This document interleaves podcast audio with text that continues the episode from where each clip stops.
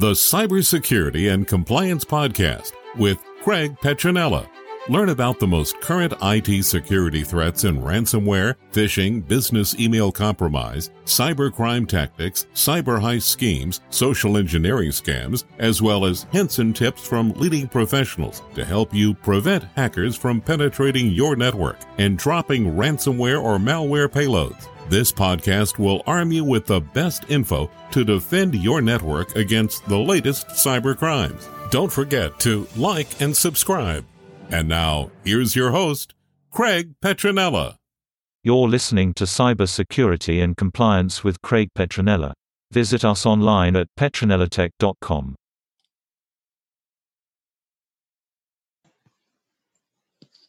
Hey, Justin, how are you today? Hey, Craig. Good afternoon. Good afternoon. Oh, you need, do you need my uh, video?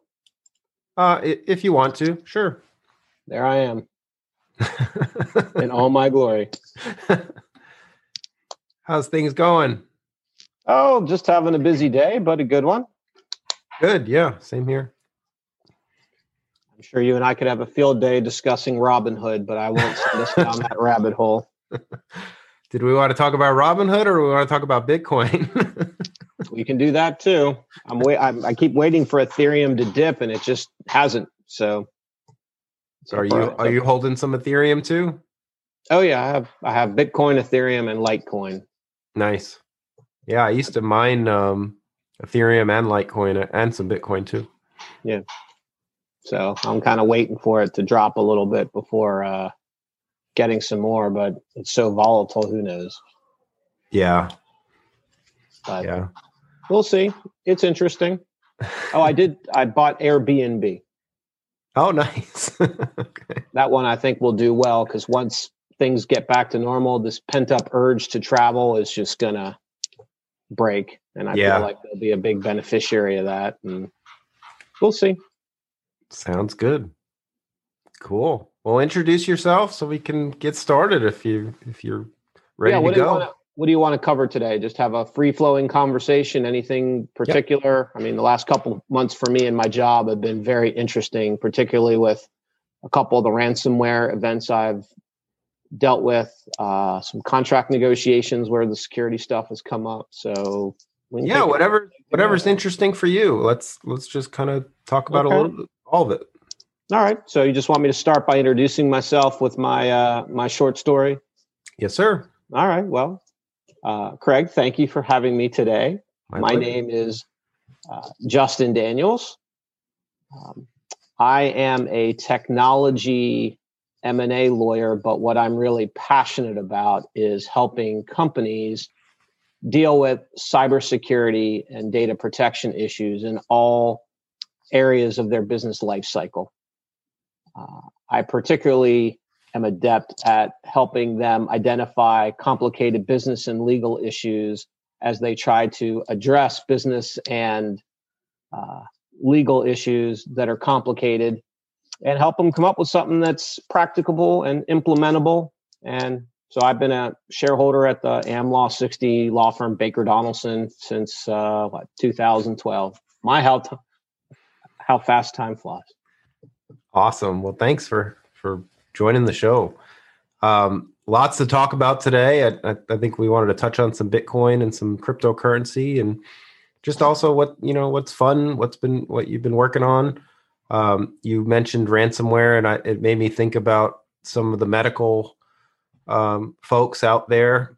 Um, I've been challenged with educating some of the folks that are not doing what they're supposed to be doing and struggle and just curious on your thoughts on that maybe that could kind of start us off but you know when you when you talk to a regulated company somebody such as a medical practice that's obviously mandated by hipaa if they accept insurance um, how do you best communicate to them the regulation and and all the stuff that they have to be doing um, when they haven't been doing anything or, or putting the proper budget towards it?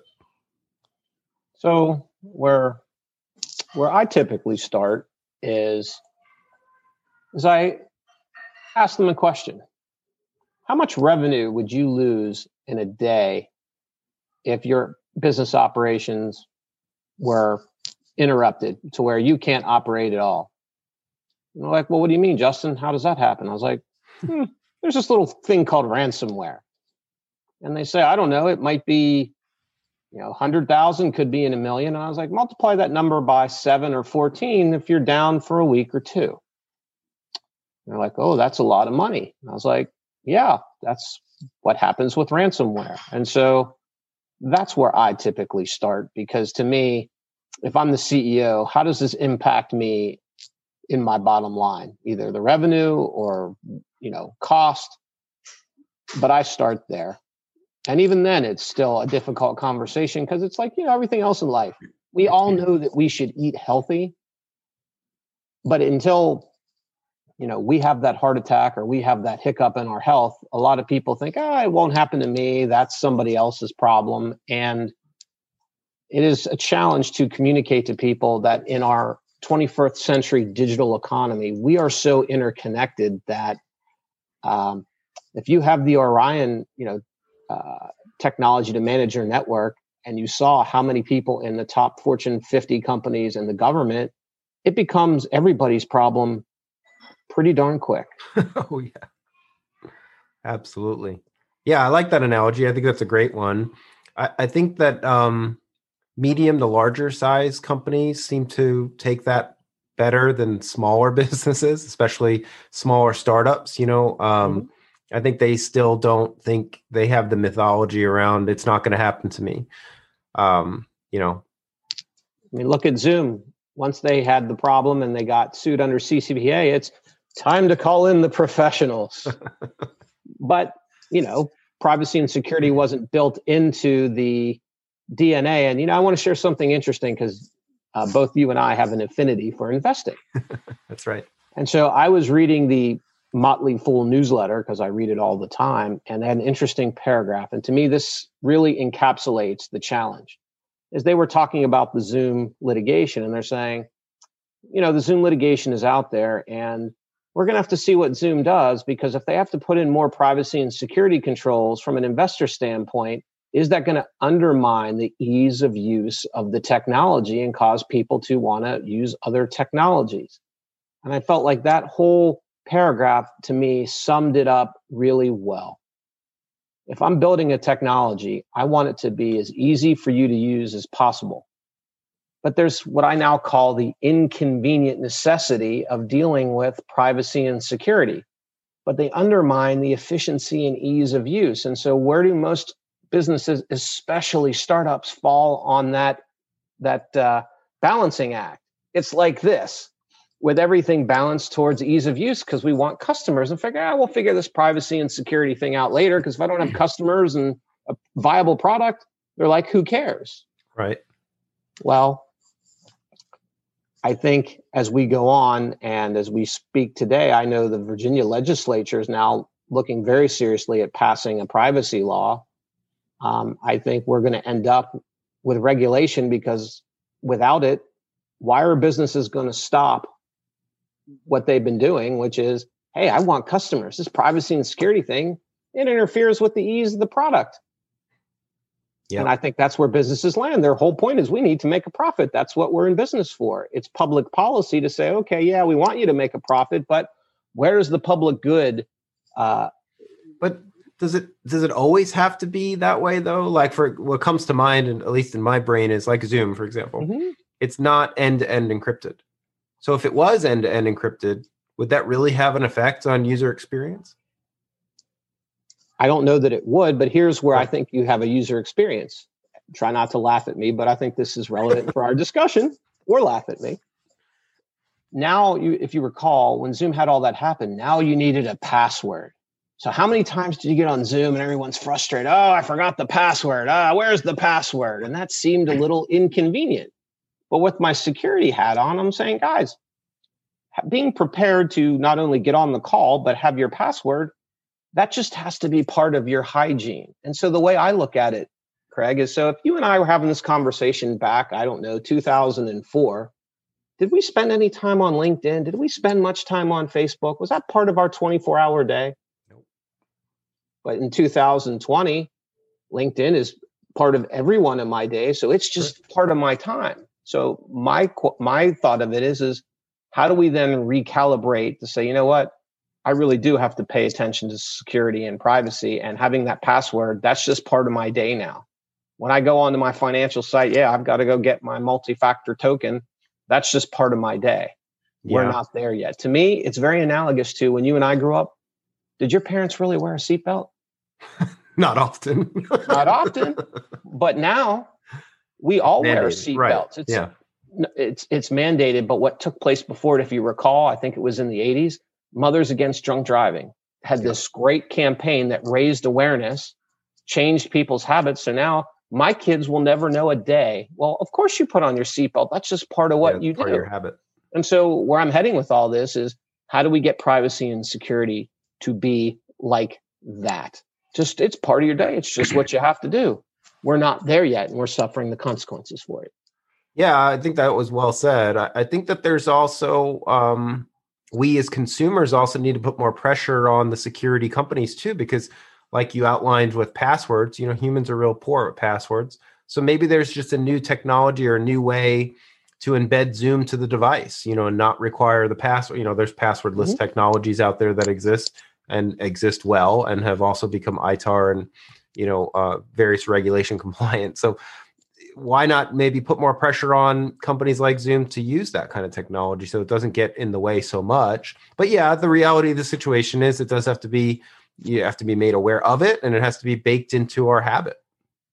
So I think the answer to your question, in my personal opinion, is it's you and I putting pressure on our elected representatives try not to laugh, in Congress to pass regulations that then require these companies to do things. Like, for example, I'm sure you've read about Apple, who's who's putting default privacy protections yep. into their latest iOS. And if you want to change that, you get a GDPR like banner in plain English saying, hey, if you click on this, it allows them to track and do whatever. Yep.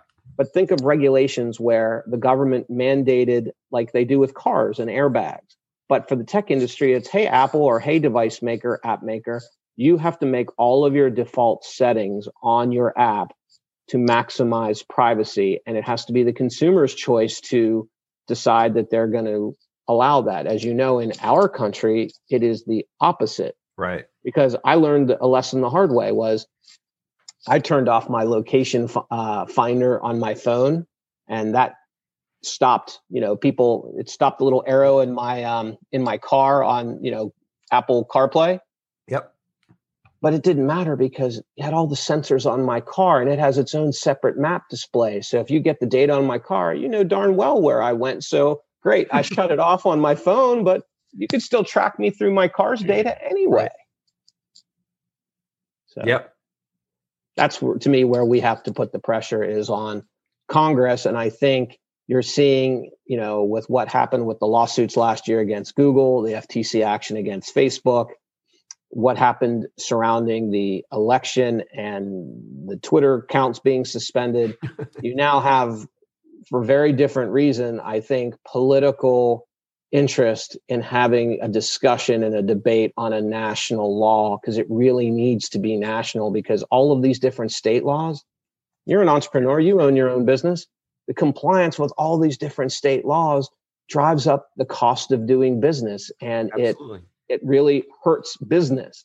We need to do this but we need to do it and apply it uniformly because data is really a federal issue. It's an international issue. So there i pontificated. Done with that. We're done.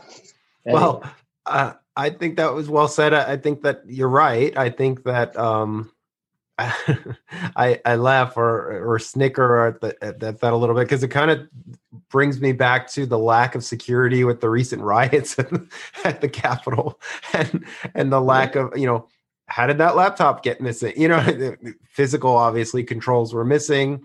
Sure. Um, I don't know. I think that I agree with you. I think that there does need to be some national regulation. I think I'm surprised we we don't have our own version of GDPR nationwide yet. Um, I think that there's challenges also.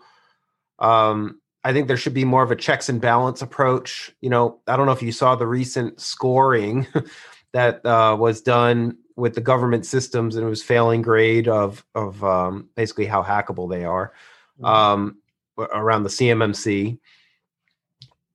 I don't know. I, I'm hopeful that we have more. I, I like the CMMC for the third party audit mandate, and I feel like um, you know if you want to be in business you you don't have a choice if you're a federal defense contractor at least in that pond um, I, I would hope that one day maybe that will overtake HIPAA and require third party assessments um, of hospitals and healthcare.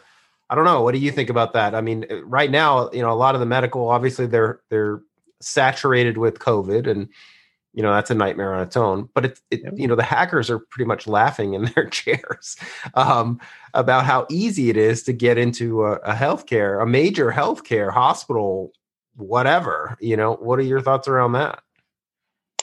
I think in what i've learned recently when it comes to hipaa in the wider context of having a cyber incident HIPAA probably needs to be overhauled and probably be a little bit more GDPR like. And what I mean by that is if I'm a medical practice and I hire, I'll say your healthcare IT firm, and as part of your service, you provide hosting that you do through a third party. And for whatever reason, some of my data is on that third party server who you contracted with, and they get ransomware. So if they get ransomware, under HIPAA now, who has potentially the breach notification obligation? It's me, the medical provider. Right. And the OCR might investigate the person who got hit and me because it's my data. But it seems to me anybody who has control or custody over data probably ha- should have some kind of reporting obligation. Mm-hmm. But that's not the way that HIPAA works. It's not the way a business associate agreement works. So I wonder if putting the onus more on all of the businesses, um, how do we do that? Because here's the thing, and I think it's true. If you get hacked, are you the victim of a crime? Yes. Yeah. But how are you portrayed in the media or how is that perceived by your customers? They think what? They don't think you're a victim. They think, what did you not do? That they think you're negligent and you need to be legally held responsible. Right. And so to me, you have a disconnect there on how can we work together if we are, when something bad happens, pointing the finger at whoever because we all know the lawyers get to ride, run in, particularly class action counsel. So I think in order for some of this to work, we need to kind of have a debate and say, are there certain safe harbors where if you do work together, if you do certain right things and you still get hit, maybe like tort reform, there's going to be some limitation of liability. Right. And then obviously the tort the tort lawyers are going to go nuts because they're going to say no. But if we're going to hold people to unlimited liability, I'm not so sure that helps you because you're going to think I'm going to take the risk anyway. If something happens, I'm done. Right. And so I think there has to be some of this thoughtful dialogue around what are the public policies we're trying to uh, influence and know that there won't be a good, you know, solution. But what I don't want to have happen is we have some kind of cybersecurity 9/11 and we have a knee-jerk law like the Patriot Act. Say you what you want for the Europeans, but they passed GDPR and nobody, you know, it wasn't influenced by some dramatic event. And that's a better way to pass legislation. You see how it works, doesn't work, you can tweak it. But when you pass stuff after having some traumatic event like 9 11, you don't pass good laws. You're stuck in the emotion and you don't think about the second or third order consequences. And it ends up uh, many times doing more damage than good in the long term. Well, I, I, I think that that's true. I, I also think that um, you know, like the credit score, you know, you everybody's got a credit score, right? The better your credit score, the, the, the lower your rates for borrowing money are. I think we almost need something like that in the cyber world where, you know, if you should be rewarded for doing your risk assessments and getting all your stuff together and get maybe cheaper cyber insurance because you're getting the audits done and and all that fun stuff. So maybe I don't know, maybe something like that could be a good thing too or you could get most favored nation pricing because of your cyber score or you don't get the deal it's funny you bring this up because you know they have this exact kind of thing in China, but for very different reason. Oh, interesting. the, the communist government gives people a score, but it's based on loyalty to the government. Have you made any statements? Have you paid your bills? And then you can have like a score, and that might allow you, if your score is not high enough, you can't leave the country, you can't get credit. See, the thing people don't appreciate that I'm learning with some of the uh, smart city work that I do is technology really enables authoritarian type of regimes to uh, watch the populace.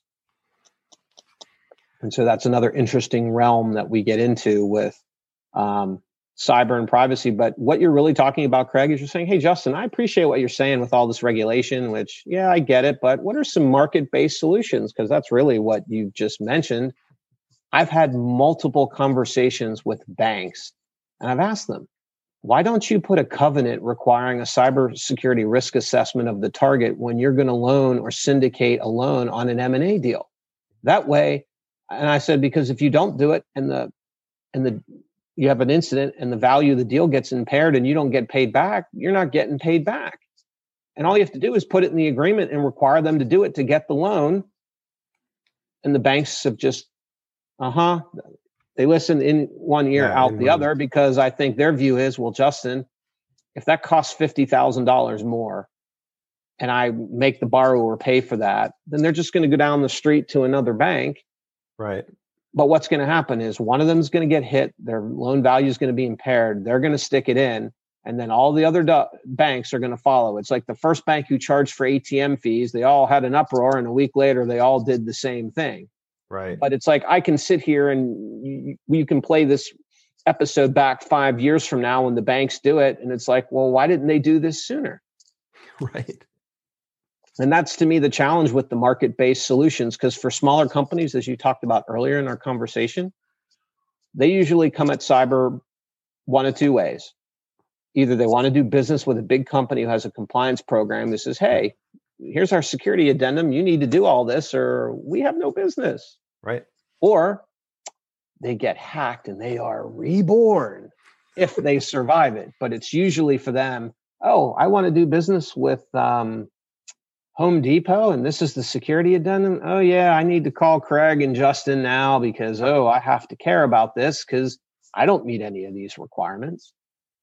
That's typically how I see the smaller companies uh, start to care about security, it's usually not voluntarily. It's because something's happened that has an impact to the revenue of the business that gets them to say, yeah, I need to care. It's almost like when we talked about the seatbelts, they have to get into the car accident to realize, yeah, I should wear my seatbelt. But what if you right. don't survive the car accident or you become permanently injured? Is that a risk you want to take? Yeah. That's yeah. why I think cybersecurity is analogous to the seatbelt. It's one of my favorite analogies. To, no, it's great to relate it to. And and to your point on the, uh, we call them VSQs or vendor security questionnaires. Hmm. Um, they're more commonplace now than ever, especially with cybersecurity insurance, and, and I think it for a mm-hmm. good reason. You know, there those if you want cybersecurity insurance, you're typically hit with some type of questionnaire asking about when your risk assessment was done last and what policies and procedures do you have and how do you protect your organization from ransomware and you know more of that fun stuff but even on the m&a transactions that i've done a lot of companies don't want to do the cybersecurity due diligence because they don't want it to upset the cadence of the deal getting it done and so yeah. a lot of times they they don't do it and then they integrate the company and then the problem metastasizes onto their network so it becomes a $20 million problem from a $4 million acquisition, which is why when I'm on M&A deals, I'm like, you understand cyber risk for you is a liability that could far exceed the purchase price. And they're like, what do you mean by that? And then I explain, well, if you integrate their network and the intrusion hops from their network to yours, it's now become your problem. Problem. right. And then they kind of look at me, much like the banks did. Oh, I see your point. and then they don't do anything. That's what I was just going to say. Then they don't do anything. Right. So, anyway. so, so moving on this is a good segue to Bitcoin now. so, All right. So oh, let's talk about the Bitcoin. So cryptocurrency, you know, you brought up China before. China has been mining for a really long time. They have cheap power. Mm-hmm. Um, what are your thoughts around that and and the 51% threat? Oh, we're going to talk about the 51% attack. So I think digital currency is going to be in the mainstream. And I believe that because the most important development last year was guidance from the United States Treasury Department that is going to permit traditional banks to render custodial and other services for digital currency. So we'll have to get the regulations and whatnot, but it essentially is the Treasury Department green lighting, you know, the Wells Fargos and PNCs of the world to uh, provide services relating to cryptocurrency, which is huge. Yeah, I didn't realize until I was in the this blockchain business that if you can't get a bank account, what that means to your ability to do business. We take it for granted, and we don't appreciate that the banks have a real uh, influence on your ability to do business because we all take a bank account for granted, but not in the uh, blockchain industry where there's very few banks who will bank you if you're a crypto company as it pertains to the 51% attack, I have a good story for you. So I had a client who created one of the largest crypto mining facilities in the US. It's how I got started in my nice. uh, my education in this industry. He was very proud of, you know, how he had a good wallet, how he stored the coin that he mined. And I said, talk to me for a moment about your miners because as you know, and for our audience is the whole thing about cryptocurrency mining is effectively what you've done is you've replaced the bank with a computer algorithm that miners or other people with computing power solve to verify the uh, validity of a transaction, say between me and Craig. And the whole point was is the computing power that does all this is just decentralized all around the world. So what happens is, well, when the price shot up to 20,000 and was going up, Craig, me, my brother, and everyone else wants to get into the mining business. And so what happens? All of these people get in. And so what happens is now you and I can't mine so effectively anymore. So what do we do? Hey, Craig, maybe if we pool our resources, we'd have a big, better chance of uh, solving the algorithm and getting the reward, which is the Bitcoin. So what ends up happening is you go from a decentralized to a centralized environment. And you're like, all right, Justin, I'm not a central bank. What do you mean? You put miners into pools. And so what happens is, is if you were able to hack into one or two of the big pools, you'd have 51% of all the miners and you could start making the rules. And so back to my client, I was like, so I'm curious, how do you protect your miners from, uh, you know, because you can switch your miners from pool to pool. Correct. And I said, What's protecting? Is like, Oh, I have this simple password. I hadn't thought about that at all. And I said, Well, if the threat actor can switch your miners to mine for him in his own pool, then the Bitcoin isn't ever going to hit this wallet that you have that protects it so well because the, the, the threat actor is going to come in before it ever gets there. And there was a pregnant silence. and I love to tell the story because it's good for two reasons. One, you know the blockchain or the bitcoin starts out with this assumption about the economics of decentralizing the people who verify the transactions mm-hmm. but then it evolves so that people if they want to get a reward they have to pool their resources centralizing it and then it makes the utility of what we call the 51% cyber attack a lot more easy to carry out and people mm-hmm. don't even realize while they're protecting their hard wallets that if they don't protect their machines from being hacked to go mine some, for some other pool, that that's their common point of failure. Yep. well said. yes, that's part of my presentation next uh, next week. I'll be at Duquesne University where I went to school, and I'm presenting to an MBA class on uh, innovation versus privacy and security, which is a lot of what we're talking about here today. Absolutely, that's awesome. Yeah. Um, well, good points. What I used to do when I was mining, I'm not mining anymore, um, but when I was mining, was I would monitor the activity, but you're absolutely well said. I mean, people don't think about that. Um, so it, yeah, it's it's craziness. Um, so you were talking about Ethereum a little bit. What are your thoughts around Ethereum and smart contracts? Well, as I've been reading, I haven't done this yet, but I've been reading a lot about it. Is a lot of the rage is what they call DeFi, decentralized finance. Mm-hmm.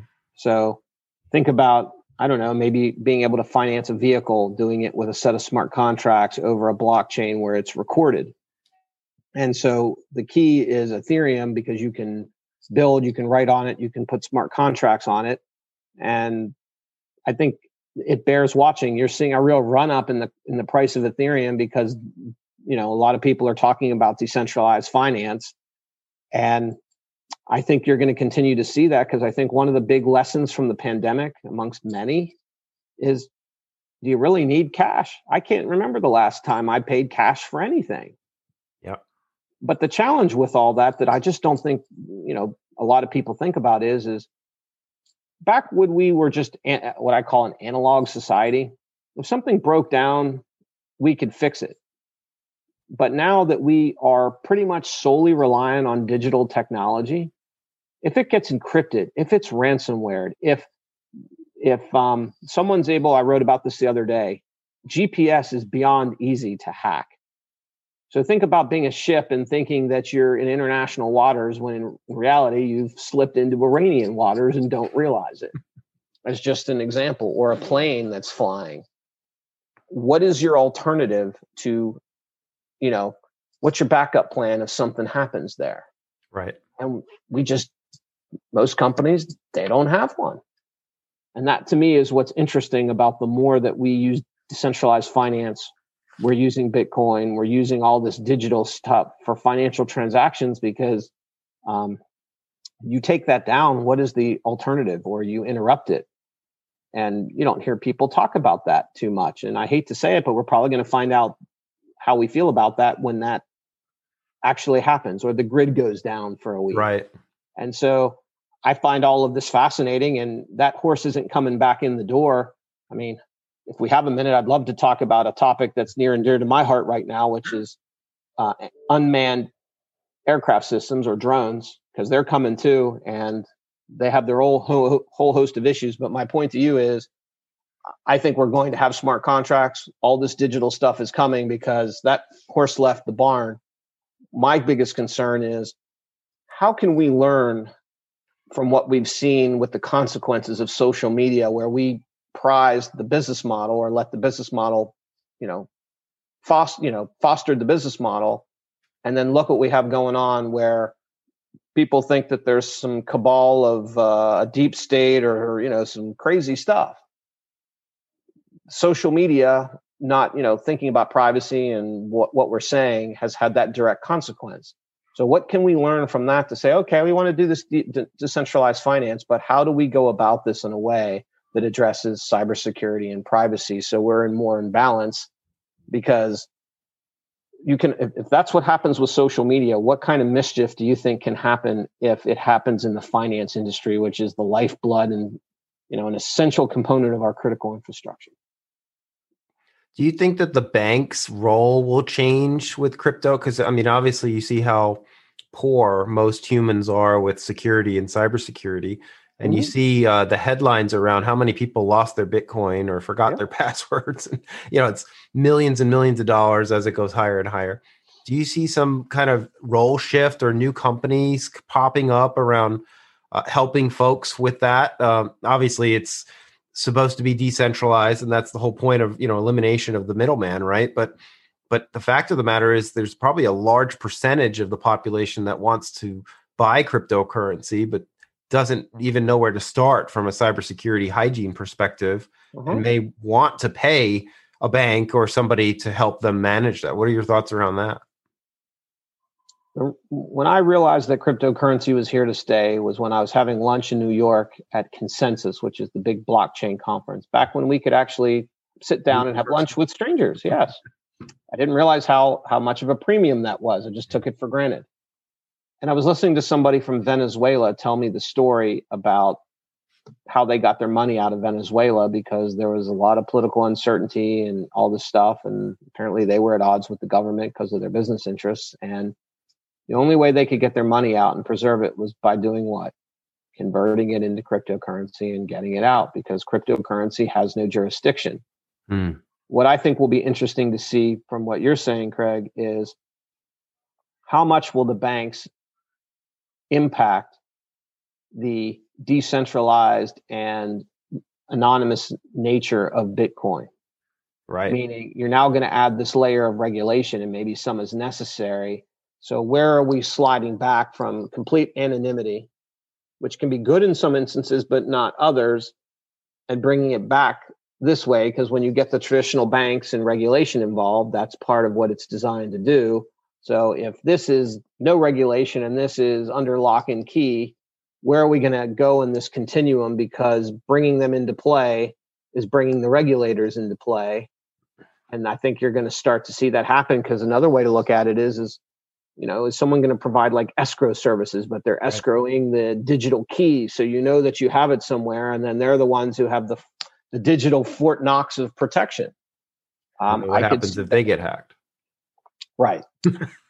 So the question is, like FDIC insurance equivalent.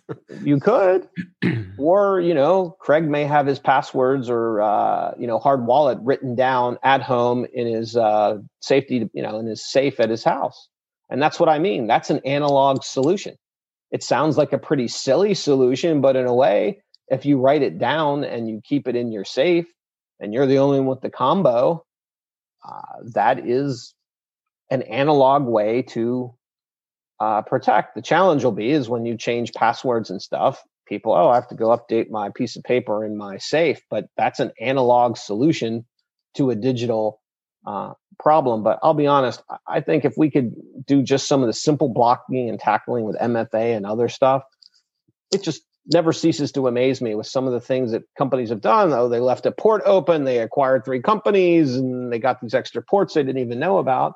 The ways that threat actors get in as you know, is just it's kind of it's like absurd in a way. And so if we could just do better some of those things, uh, we could probably do about 80 to 90% better just there. But when you get into the sophistication nation states, like what they did with SolarWinds, you, you know, that's, you know, you and I are talking about the high school level things to do. That's the NFL. And um, everything I've read is that was a very sophisticated attack, and you're going to have that stuff. Yeah, I agree. I, I think that we need to be more offensive too in our country on I mean cuz look at North Korea and China and how they're just constantly training these cyber warriors, you know, to do these crimes like that. Um, I don't know how much effort we're making in that where you know where we score, but it seems like um, in some aspects we're behind. And I agree with you. I think that you know even if we can move the needle a little bit forward with some of the basics, like you said, MFA, you know, hardware tokens, maybe using analog ways to better secure things.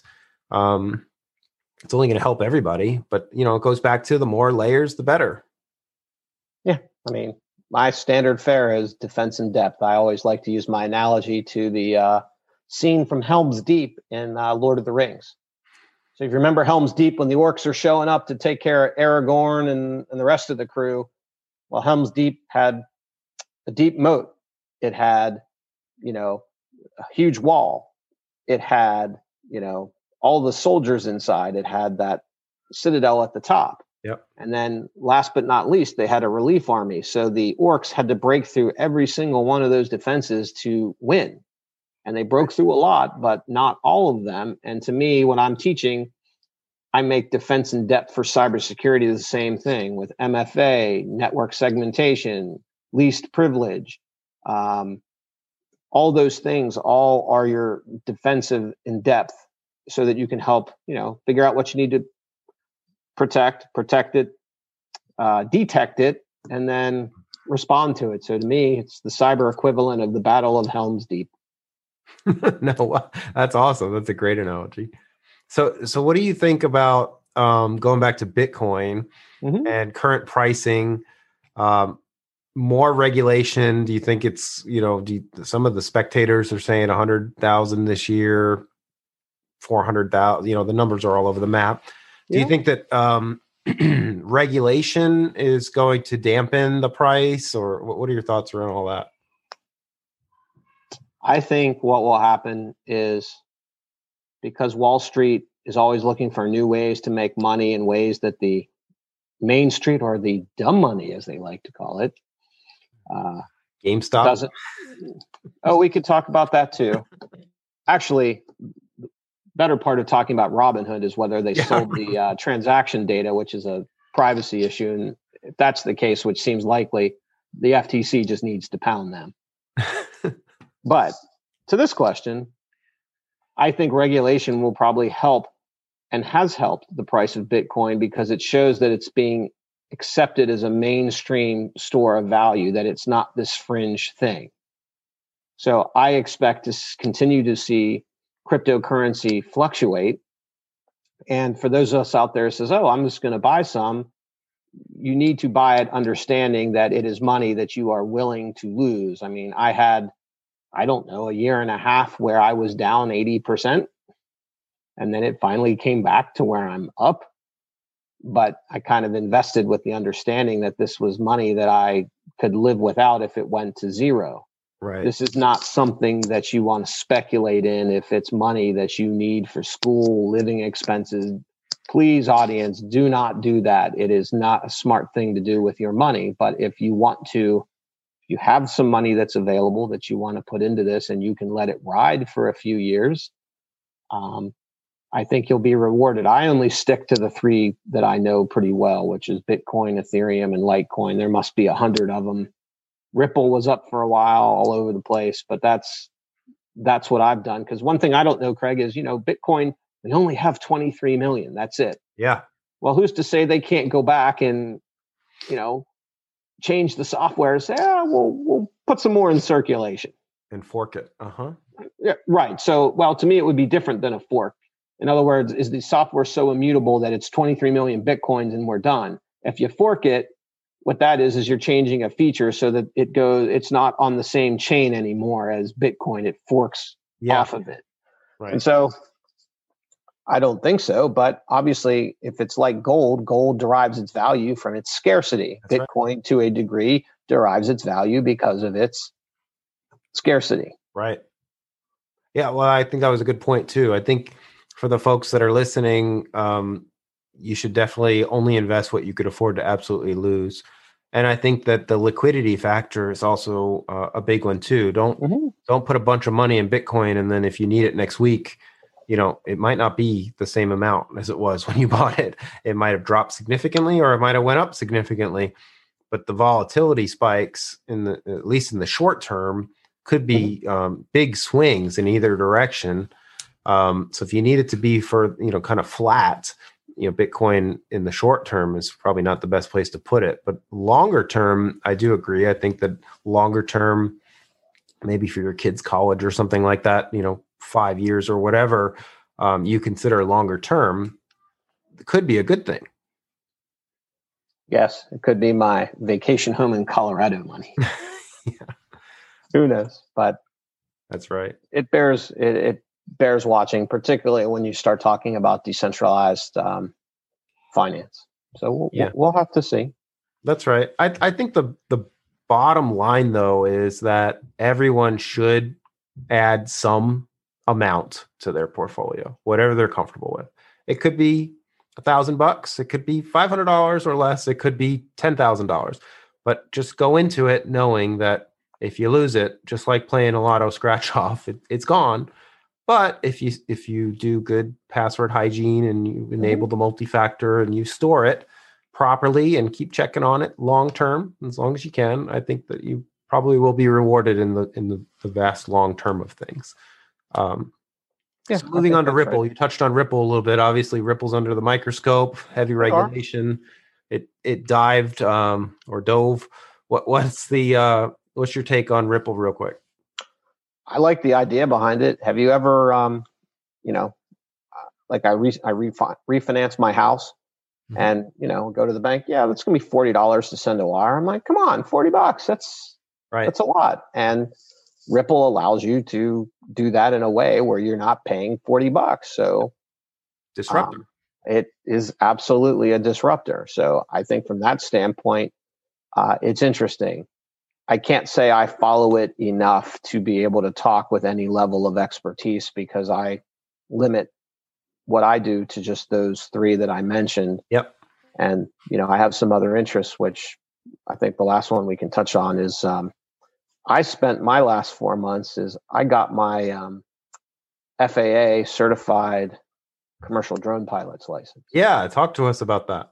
So that so why did you do that? Was it for fun or or for business or both? Both. So my wife Jody, who you've met, I've always been fascinated with aviation and wanted to fly, but I have a wife and two children, and my wife's like, "Yeah, no, I don't think I want you flying Cessnas or whatnot." So I said, "Well, what if I keep my feet on the ground?" So that's where we reached the marital compromise, and um, I met someone on LinkedIn and took a class where you know we do just what you and I are doing, and um, I I did it because one I thought it would be fun and I've enjoyed it, but the other part was is the use of drones is is going to explode in this country. There's so many uses for it. Whatever happened um, with Amazon? Amazon was really pushing drone yeah. delivery. Then what happened with that? So as I've learned, we have some interesting issues we need to navigate. So you know, if Amazon wants to deliver to your house via a drone, well, what if to get to your house it has to fly over my house or something else that's not mm-hmm. a public right of way? Well, you don't have the air rights over my house and don't have the ability to consent to them flying over my house.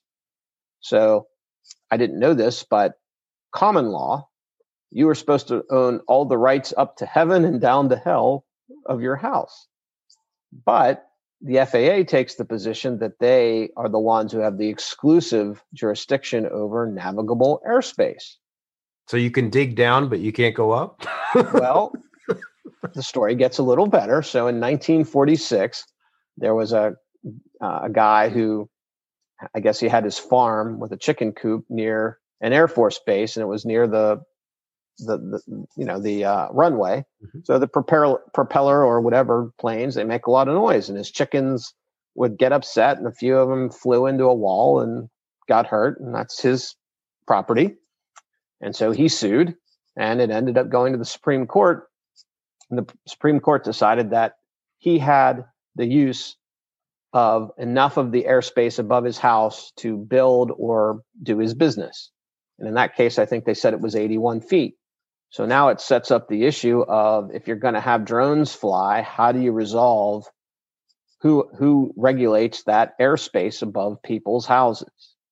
I suspect feet above the house or 81 feet from ground level. Uh, 81 feet from ground level in this case, and so the issue becomes, you know, how high do you want to be able to fly drones, and who regulates it? I expect if this goes up to the Supreme Court they're not going to ruin this industry over that. They're going to say, you own, you know, you can navigate up to, I don't know, or, or you can build up to whatever, however many space. Because remember, there's zoning requirements. And then above that, that's where you can fly drones. But the reason I find all this so fascinating is I'm about to embark on a project for a client where we're going to deploy a pilot drone program is Craig, tell me how would you would feel.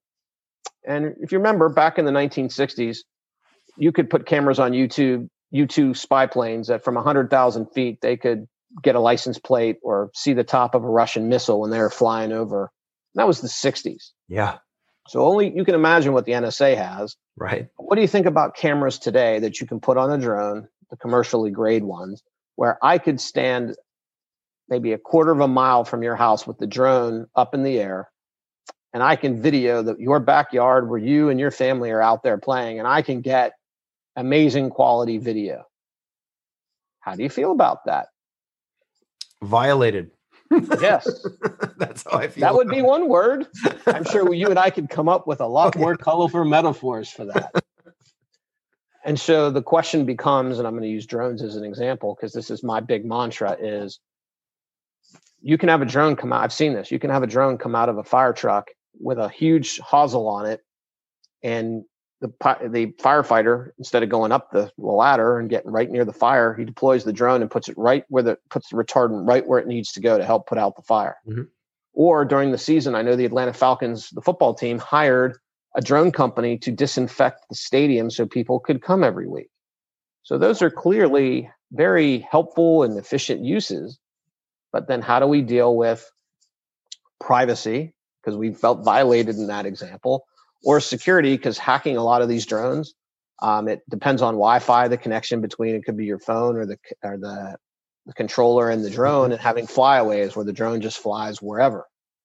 And these things are very hard to pick up on radar. They're very small. Mm-hmm.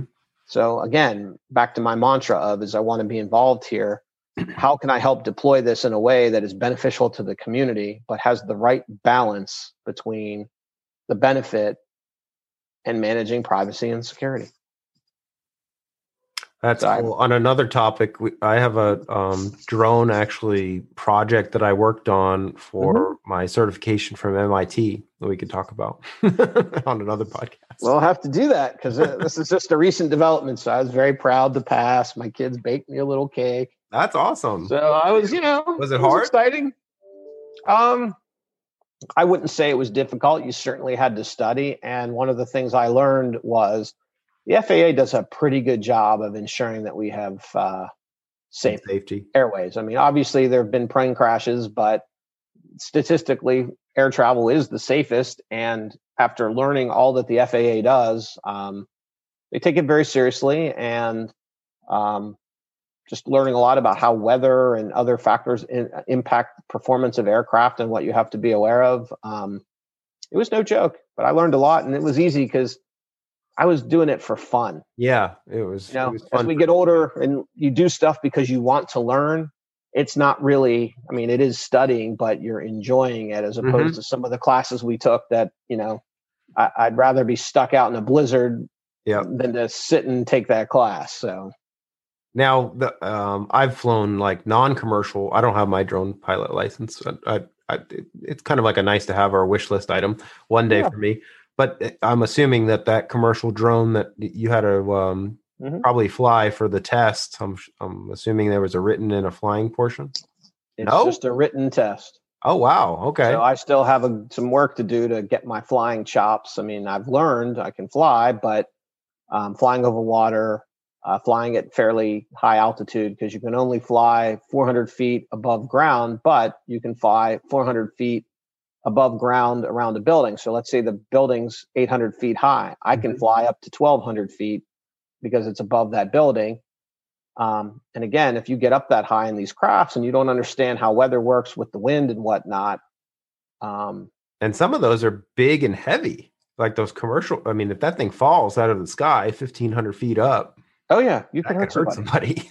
Yeah, and then you have to get uh, approvals if you want to fly in certain classes of airspace, and then if you want to fly over people, you have to have waivers for that. So um, it's no joke. It's just, you know, I you know you're supposed to register your drone. Well, if someone wants to do something bad, they just won't register their drone. So one of the things that's coming out is there's new um, all drones are going to be required to emit a signal so that everyone in the airspace knows where the drones are and so there's been a lot of debate about it because people are like, that's an invasion of my privacy. So the way the FAA is working it is so that it will admit a signal so you know where the drone is and the controller, but you won't know the controller is Craig. Anonymized. And then it's a database that will not be made public. Mm-hmm.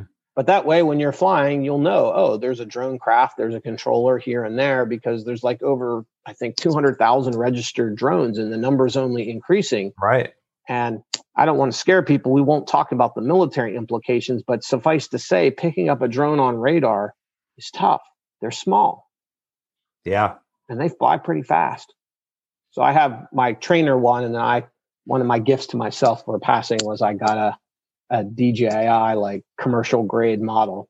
Nice. So I haven't flown it yet, but anyway. So that's why that's why I did the drones and talk about it because again, I really want to help do something where we really find a better balance between the benefit of the technology and privacy and security because i think it's clear to me social media we got it wrong and we're suffering some significant consequences as a result of it oh agreed yeah i try to not use social the only thing i use is linkedin mm-hmm. but Well, this has been awesome. Well, let's talk just a little bit about Robinhood, if you don't mind. yeah, sure. So, my, my, best friend wants to talk to me about it, so I sent him some argument uh, articles to arm him. But um, I'm happy to talk about it. Yeah, let's talk about that and maybe the the how it kind of um, played a factor potentially in the GameStop issue, and you know just the the impact of retail investors and how things are different now. Okay, so I, I think the story of of uh, Robinhood in a nutshell was um, a bunch of hedge, fund, uh, hedge funds, the you know elite of Wall Street, mm-hmm. made a bet that uh, GameStop, because they're heavily reliant on their retail locations, was going to continue to sink and their stock price would go down. So they basically made a bet in the market that the stock would go down, and that's how they would make money. Shorting. So apparently, yeah, shorting. The Big Short. That was a Big great short. book. Short. Good movie too. yeah. So as I understand it, there was a group on Reddit that, you know, they're they all love gaming and they're passionate Wall about Street it. Bets. Uh-huh. Wall Street Bets. Thank you. And so they got wind of this and said, you know what? Let's stick it to them, and we're just going to go on Robinhood and other, you know, I guess you can go to Charles Schwab and Fidelity, pick your pick your flavor, and you know, we're going to buy shares because when you buy shares, what happens? The price goes up and the people on the other side of the trade take a bath because yeah, because they were betting the short it that it was going right. to go down. People bought the share. Re- mm-hmm. Mass droves of retail investors bought shares and kept driving the price up in reverse of what they were betting the Wall Street. Right. So what I found delicious about it was is here are these people, these hedge funds complaining about other people engaging in the exact same tactics. So once it was on the the hedge fund, they were crying poverty but when they were doing it to other people, that was just the way of the world.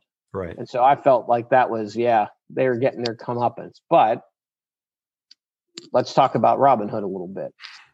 Is I laugh because you know Robinhood he steals from the rich to give to the poor. So that was the idea behind this site because basically you could go there, not open a big account, no no trading costs.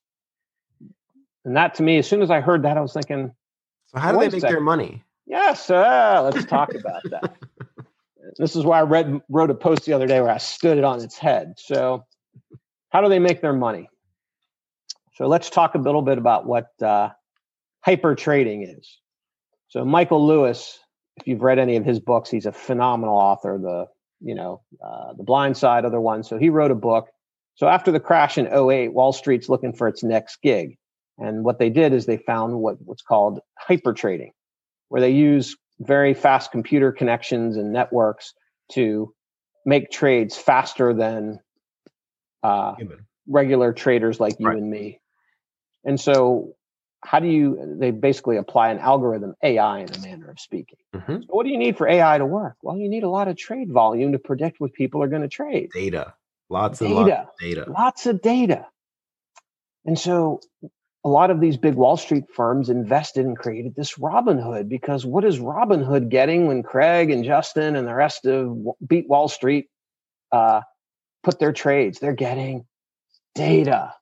And so the way that Robinhood would make their money, because hey, Craig, come to come to Robinhood because you don't have to pay any. You, you pay zero for trades. You just trade. Yeah, Note to listeners: not... anything free comes at some price.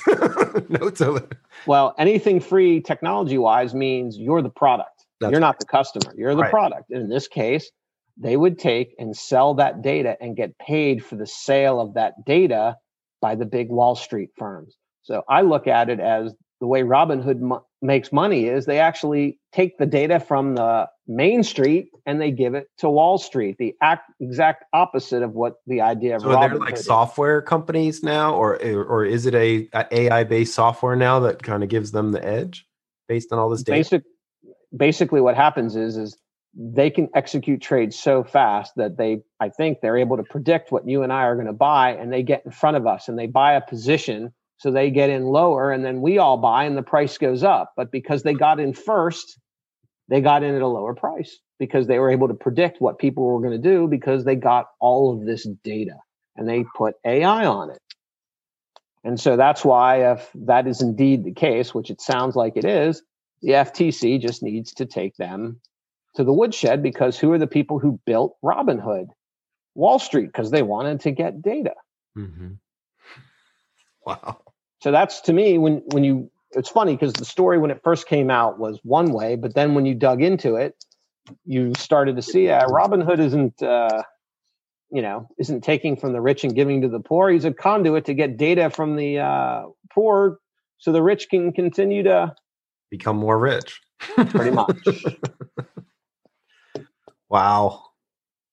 Well, this has been awesome. I mean, I could talk to you for hours on this stuff, and I'm sure you have to do other things too. But um, yeah, yeah, thank you so much. I mean, we went down a lot of rabbit holes, but I think they were good ones.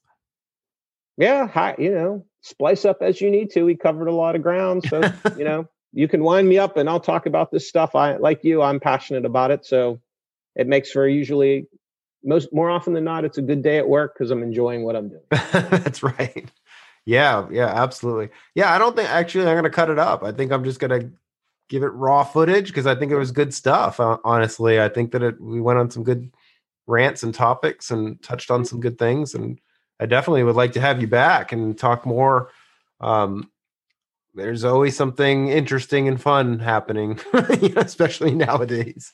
So yep. yeah, I think, like Great. you said, keep it fun so it doesn't feel like work. That is a key. That's what I'm trying to teach my kids. well, thank you again. Okay. Well, thanks for your time. Absolutely. Thanks for listening to yet another episode of Cybersecurity and Compliance with Craig Petronella. Listen to all of our podcasts on Apple, Google, and Spotify. Visit us online at petronellaTech.com to book a meeting with Craig about your business. Thanks for listening to the Cybersecurity and Compliance Podcast with Craig Petronella. For other episodes and more information, visit petronellatech.com. Also visit our other websites, compliancearmor.com and blockchainsecurity.com. Don't forget to like and subscribe. Thanks for listening and stay secure.